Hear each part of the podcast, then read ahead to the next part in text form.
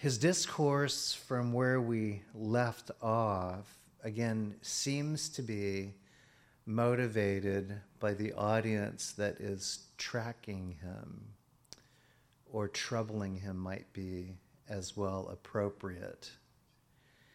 He's being dogged by individuals that should be revering him and following him and leading the Jewish people to him. And it would appear that right now it's a test of both the heart and the conscience in terms of what he is saying. Most of us could outrun a throng of people, or we certainly have means by mechanics to drive away from people. We have opportunities where we've become very accustomed to calling people simply to turn our phones off. There are many things that we can do to, if you would, have protection around us. Jesus was one who, in such vulnerability, could only find that when the body clock of the masses would be winding down and they would be sleeping while Jesus would be up praying. Before it was light was his custom. And so, one of the things that we see here is in the discipline of both his prayer, but also in truth to who he is, and as God's Son, the ambassador from heaven, who sought everything to the pleasure of his Father with regard to righteousness and holiness. It wasn't that he had to think about it, he was the embodiment of perfect righteousness, perfect holiness, perfect humanity. He embodied it, God, from heaven to earth embodying every single attribute that would mark a God worthy of being worshiped, adored, followed, being faithful towards. This was Jesus. For those whom are the audience that he now is talking to specifically, it only put into their hearts resentment as to why they couldn't understand him and why the multitudes fawned reverently over him. Whenever we see the words in terms of multitudes thus far up to 12, it does not mean those who are trying to tomato him. It truly means those who have been transformed by him, enough to follow. In the course of a day, however long he would walk, they would travel. And it is interesting because the disciples were ones who were cleaving to him, but these people who believed in the Lord were traveling hard after him. It very likely provoked even jealousies in their own heart to be that close to God and to have to share him with people that they didn't know. But as this opens up, the theme is pictured in both fruit and tree. And basically, he's saying to these men whom he is talking to, and even to us today, as you stand tall, may it be as a tree whose tap roots run deep into the soil of the word, may it be that the fruit you bear is of the Spirit, but may it be also that the industry of where you are and what you do be reflected in how people are as well affected by your faith. Either make the tree good, make the tree good. It almost has, you know, that kind of echo we refrain as as we used to know in junior high. Not much in high school. I don't recall that, but it was kind of make me.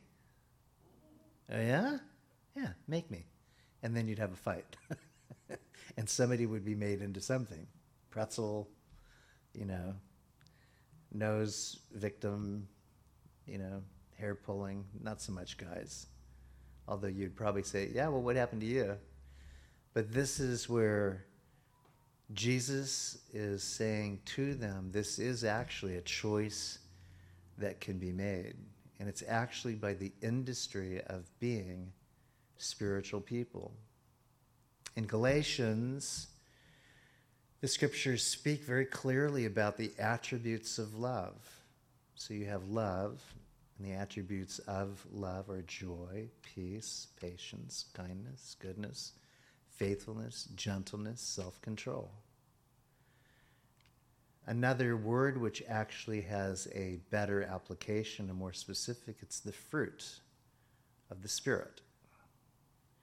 So if I take this to a reasonable understanding, the spiritual life has the manifestation of fruit to those who stand in the soil of God's Word who understand the source of their life, as we talked about on Sunday, the Ruach, the Pneuma, the Spirit of God giving life. It was interesting because somebody came up afterwards and said, Did you know you stopped breathing when you were teaching? Did anybody see that? I didn't stop breathing. I was but I had exhausted my tidal and residual air. So I did one of those. and they and it actually was right when I was teaching on that. And I wasn't sure whether to be humored, which I technically was, but I remember saying, "Thank you, Lord, for giving me breath." It rarely happens. It can usually happen if there's a blow to the solar plexus right in this area and in this case, I just exhausted all of the air, tidal and residual. It, it wasn't there. But it wasn't enough to cause me to faint or anything. I just remember, and somebody saw it. And I said, Wasn't that interesting that in the time that I'm teaching it, I had literally vacated my lungs and I was able to breathe within the next word?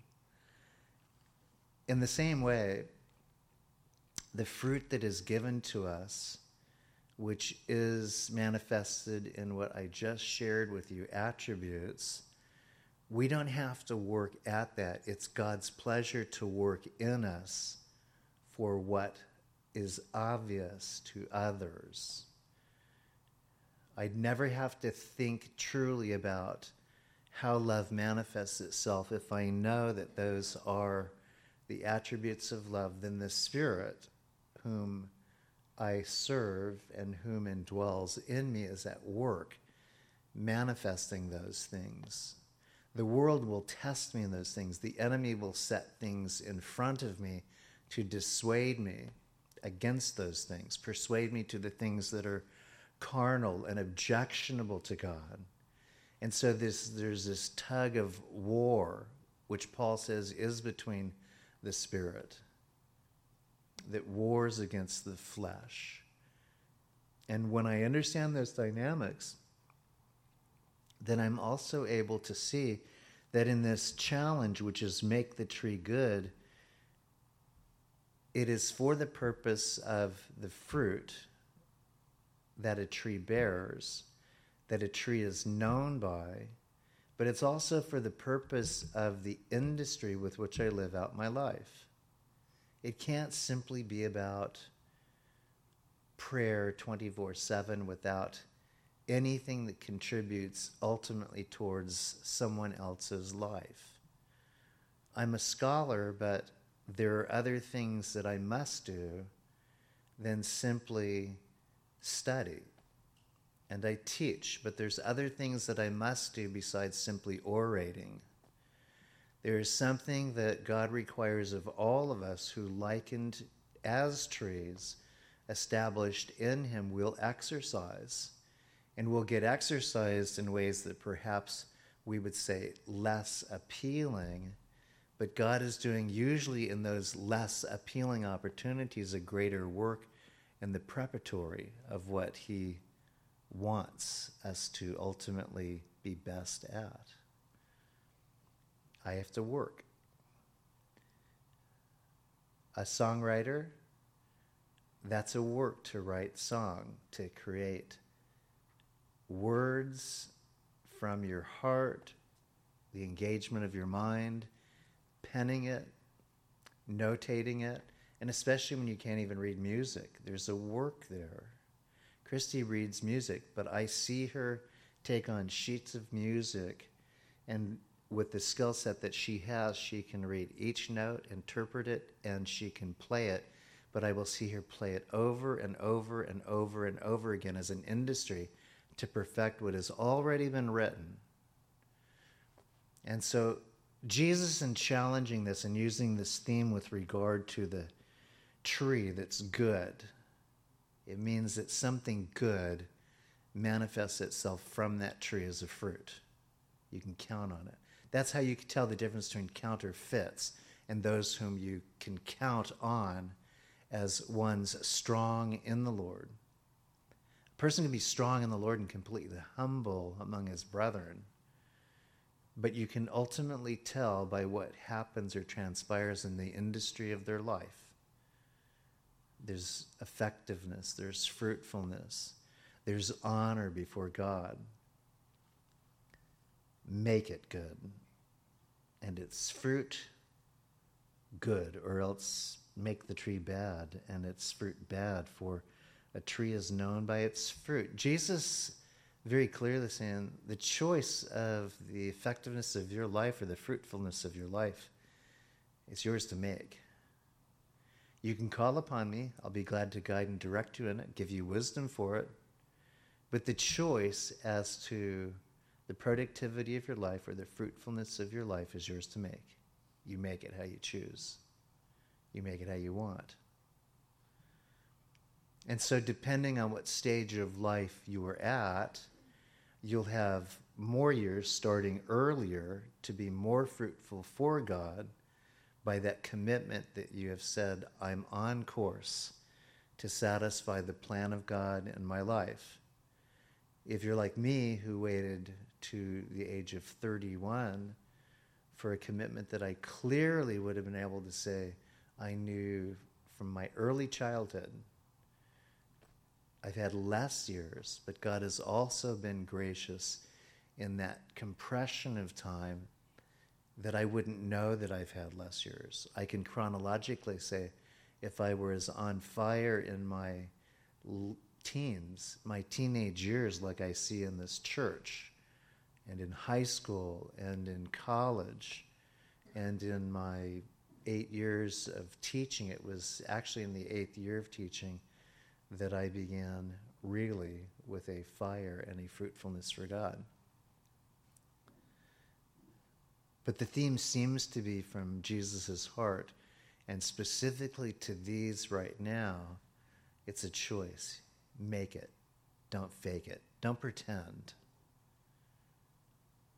Now, a person can be truly, in one way, innocently, and with everything that they know to do, following the Lord, and it can be at times they can experience a judgment in their clumsiness of spirituality.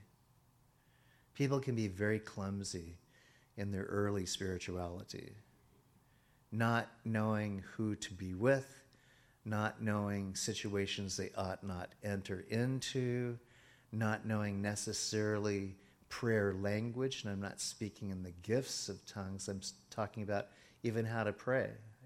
Came up to a brother, and I think it was on Sunday, and I said, Hey, would you pray for me?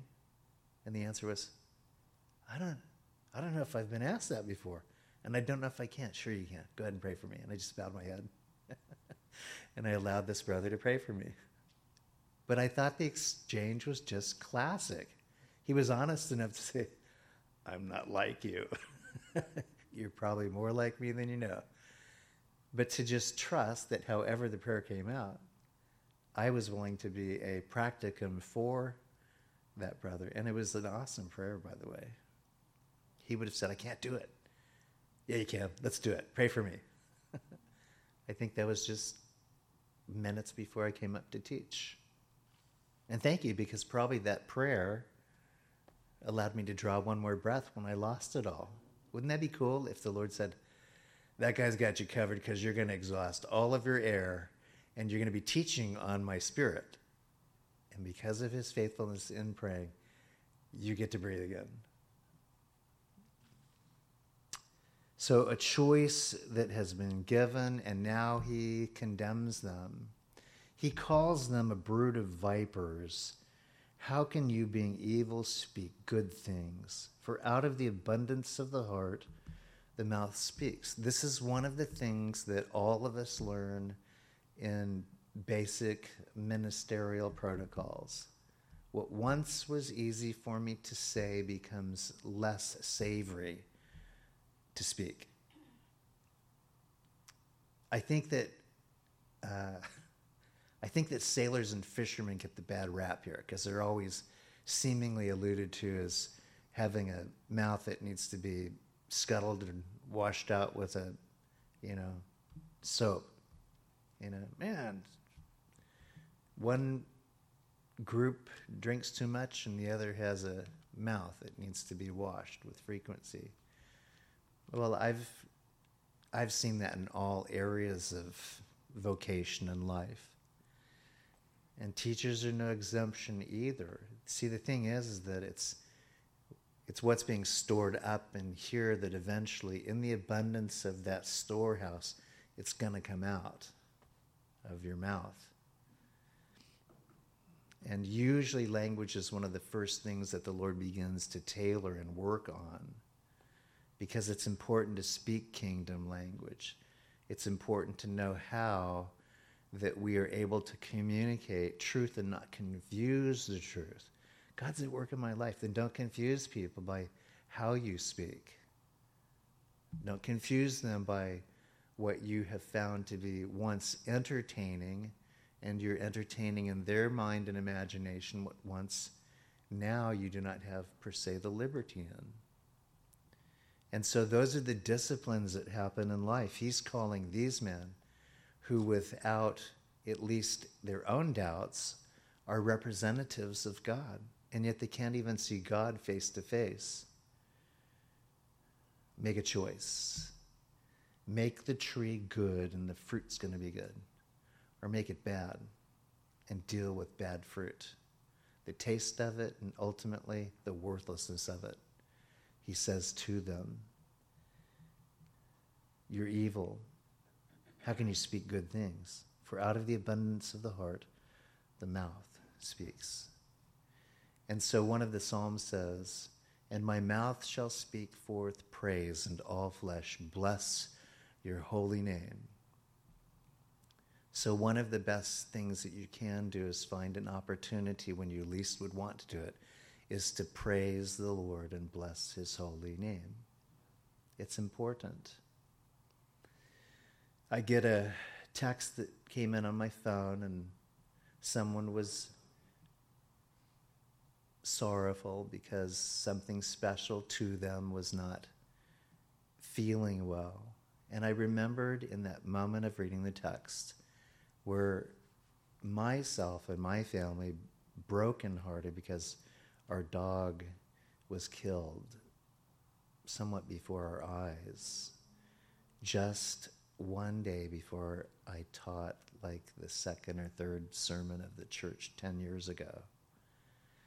And so I was never able to empathize or sympathize with real understanding what the loss of an animal does to somebody, but we were just bawling our eyes out tending, you know, the dog, while at the same time praising the Lord that Spencer, who was chasing the dog, was held back by his suspenders or his belt because he's a fast guy. He could have caught the dog. Had he caught the dog, it probably would have been in the intersection, and he would have been the one that got hit. And so it was one of these bittersweet moments of praising God for what he had done and even in that time, allowing us to grieve as a family. So, getting back to the text, this person was letting me know that their heart was hurt because of an animal that was not doing well with its health. So, I texted a prayer back because I believe in prayer and I believe in texting prayers. And um, later on in the day, I got simply a validation partial quote of what I prayed, and then an amen, just pointing up to the Lord with an emoji. And so prayer does work. We ought not be ashamed of prayer, and we ought to be able to summon from what our past experiences have also marked us with that that quality of sincerity that regardless of what another person may think its intended outcome is to give God the glory and praise no matter what we're going through. I almost got hit coming in tonight. Or I should also say, I almost hit somebody coming in tonight. That sun that comes in through there, I'm always saying to myself when I round the corner and I stop at that intersection, check, check, double check, left, right, left, right. But this sun hit in such a way that it blinded me and Christy is the one that said, Rich. And as we were crossing the intersection, I said, I'm always reminding myself to look and to double check. And I honestly thought I did, and I did not see it. Thank you. But I kind of came in through here just very sober with regard to the fact that I could have innocently contributed to an accident. If I had been too fast, it would have been on her side. If I had been just a little bit less than braking efficiently, then it would have been into his door side.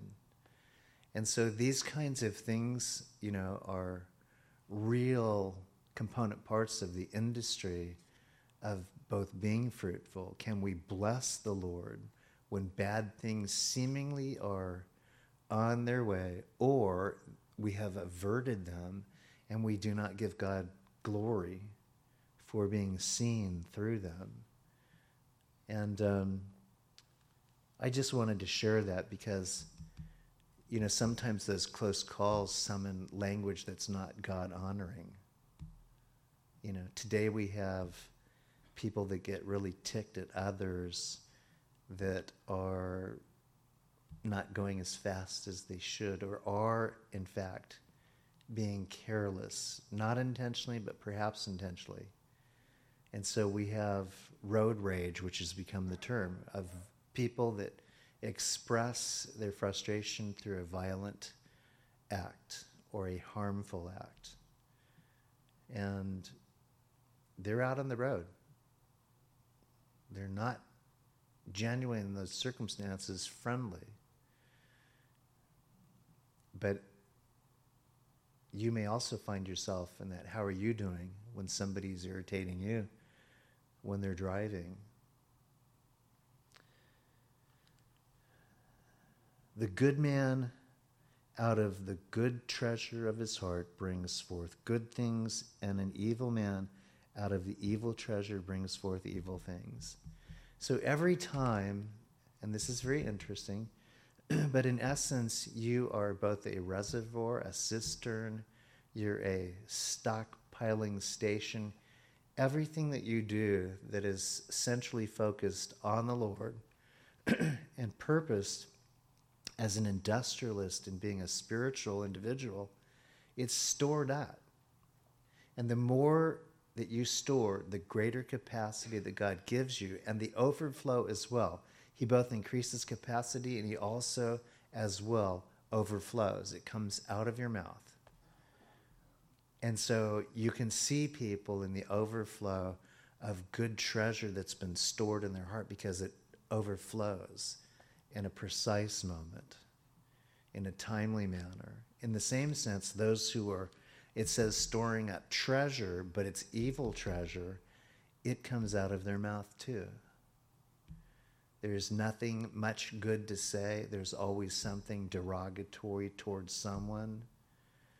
The outlook on the future isn't about heaven, though hell is an important understanding and it is more than a concept, it will be a reality.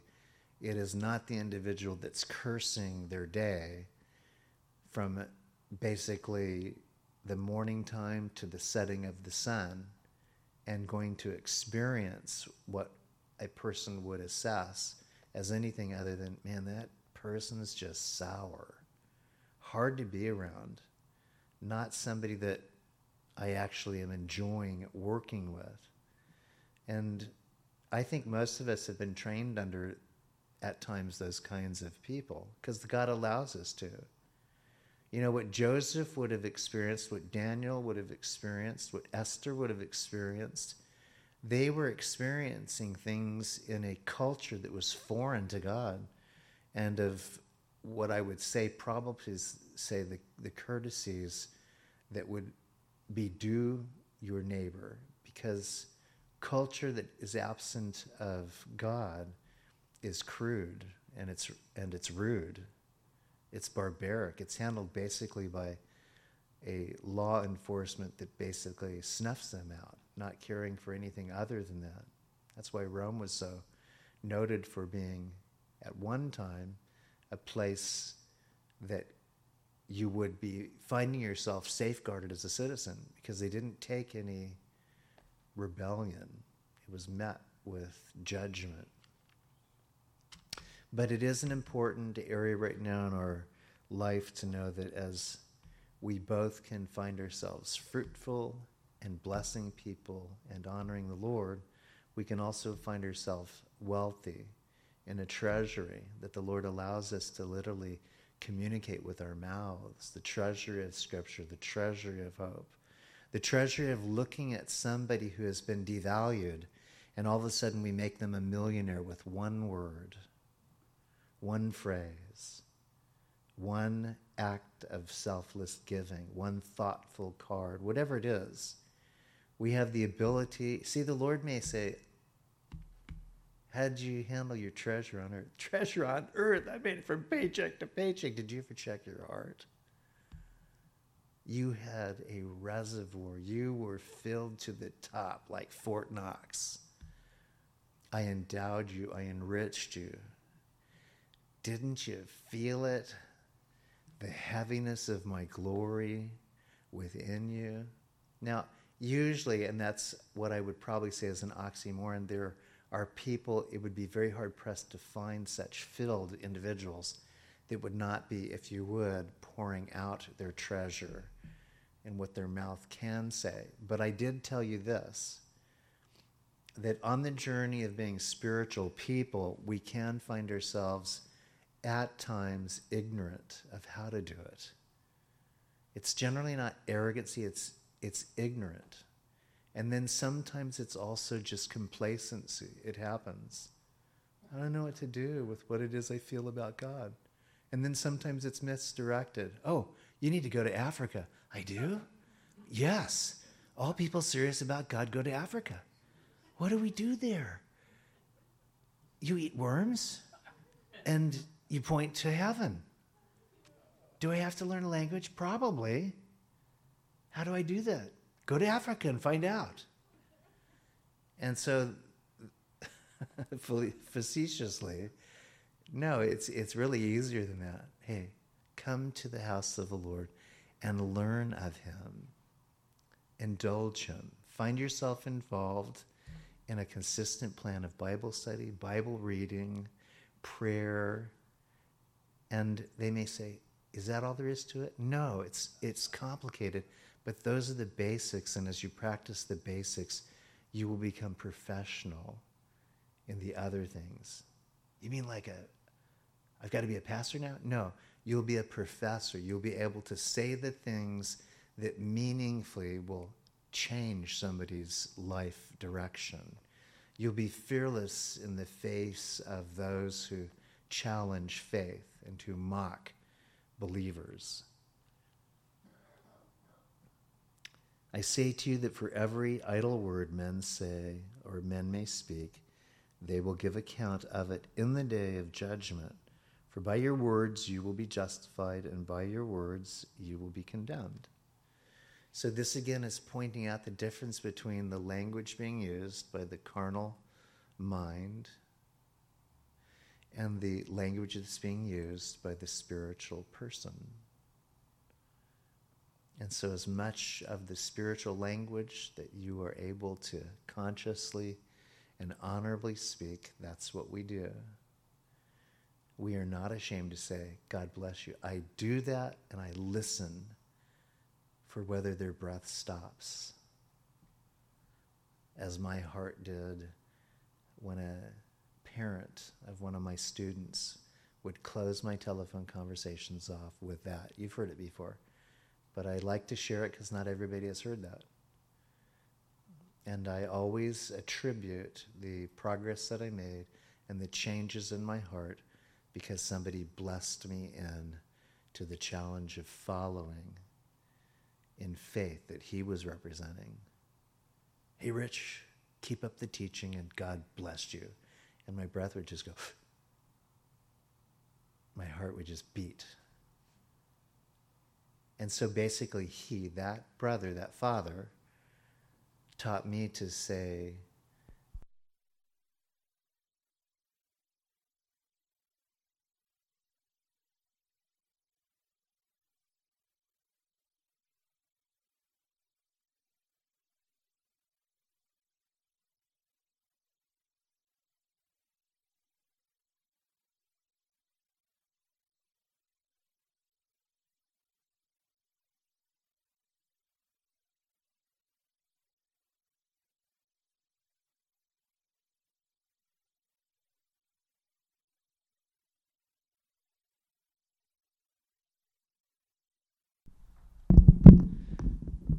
speechless and breathless.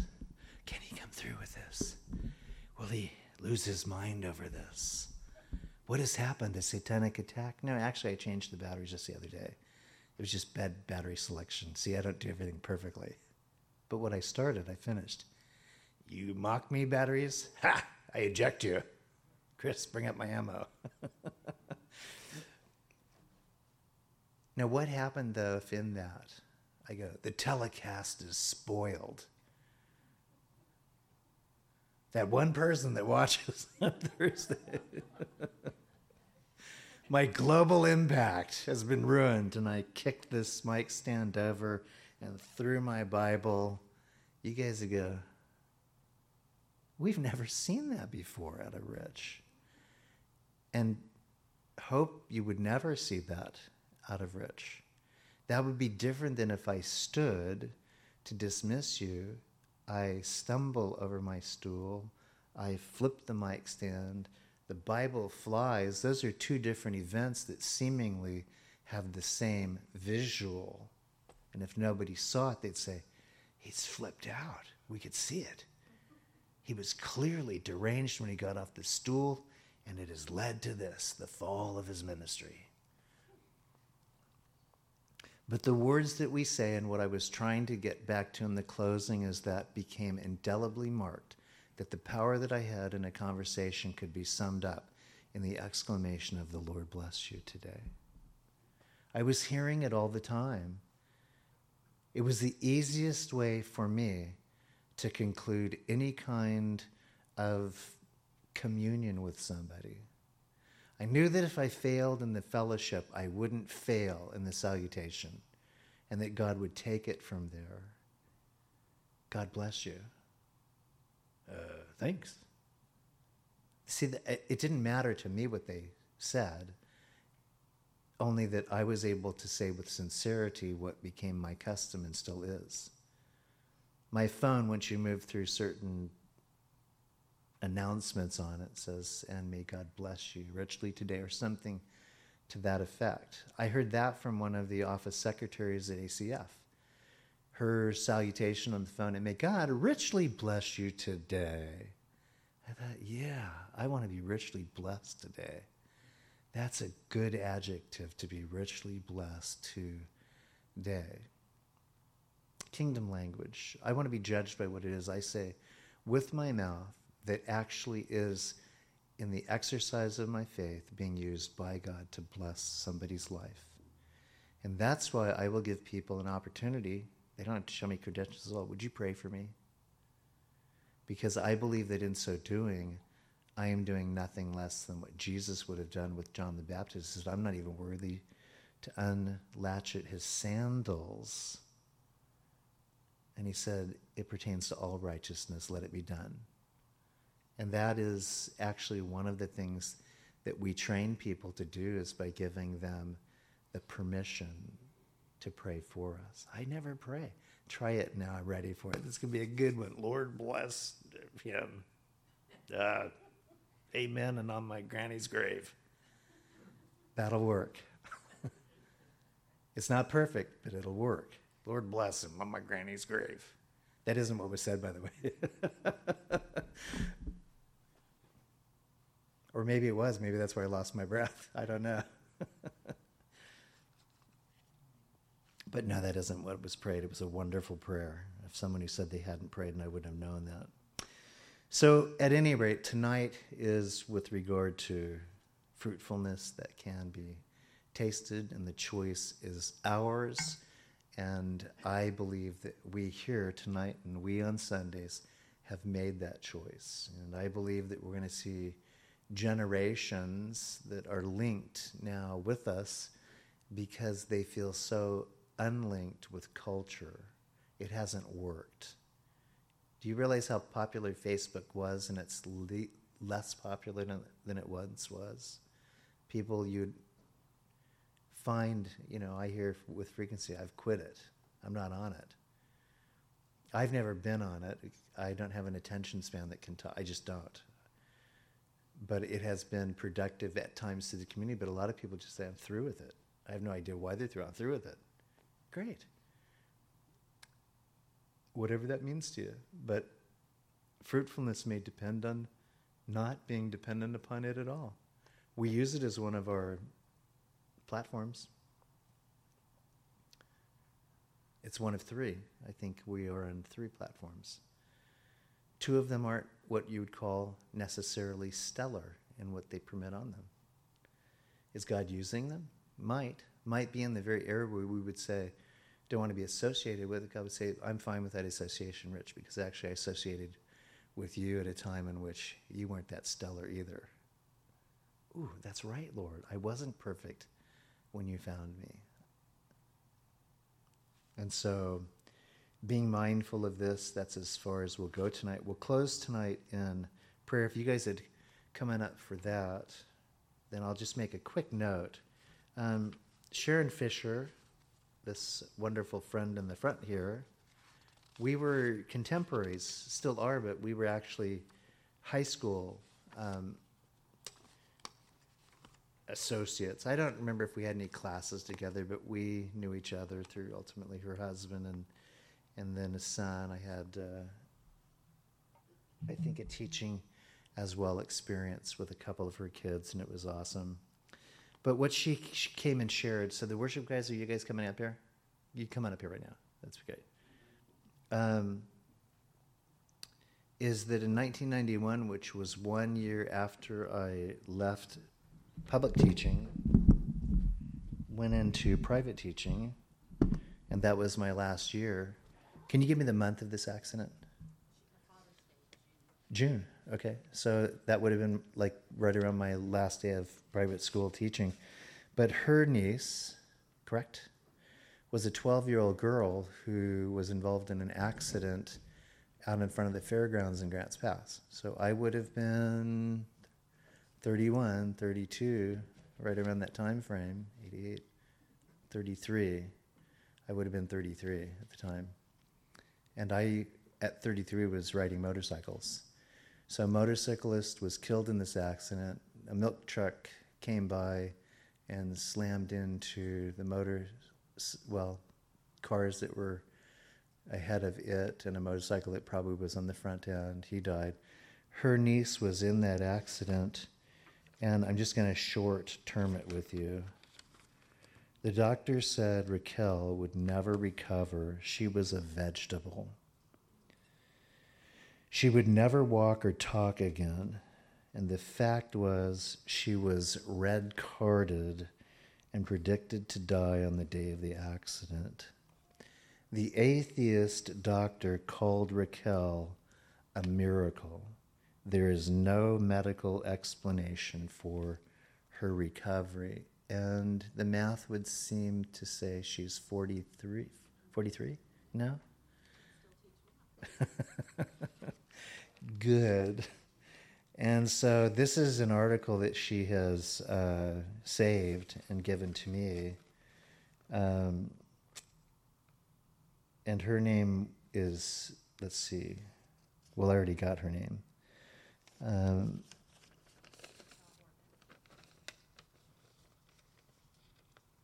yeah, Raquel Horban. At any rate, Zach's life challenge has touched Sharon. And so that was cool because she came here. I think she said the last time she was here was in December. And she was very sentimental and, and was hoping to see Zach tonight. And so she was able to see him.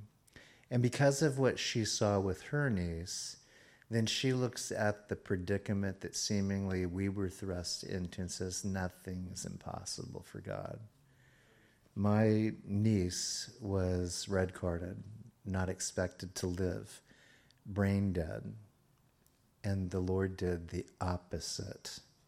And she walks and talks, and she just said those beautiful words perfect. Isn't that neat? Perfect. And so the Lord's perfecting us as well, and He'll permit us to have challenges with our bodies, but they're only challenges that are momentary because we're bound to go to heaven perfect. And it's only a short tenure here. And you really understand that as you get just a little bit older. So let's pray this word in and enjoy the closing song of worship and fellowship that's following. Lord, thank you for our evening together. Thank you for, in the short verses that were looked at, the challenge.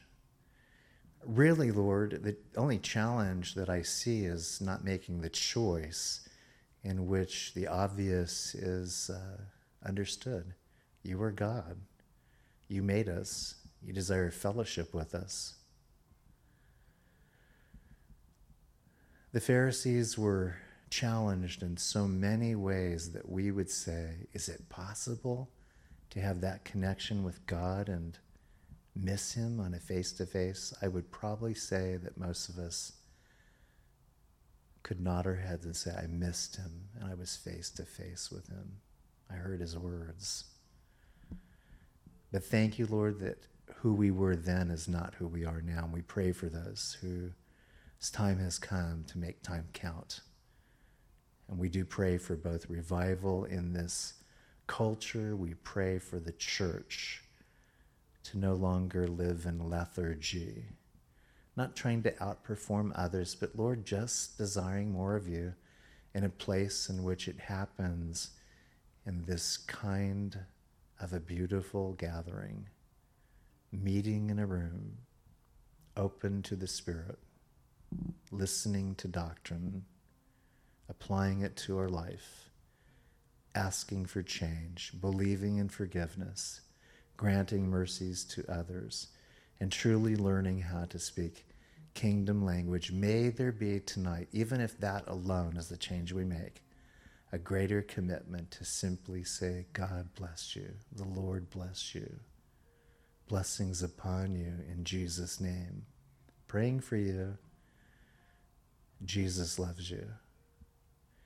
And thanking you now in advance and thanking you as well, looking back historically on a beautiful, encouraging documentary of a woman of God saved as a young 12 year old. In Jesus' name, amen. Amen.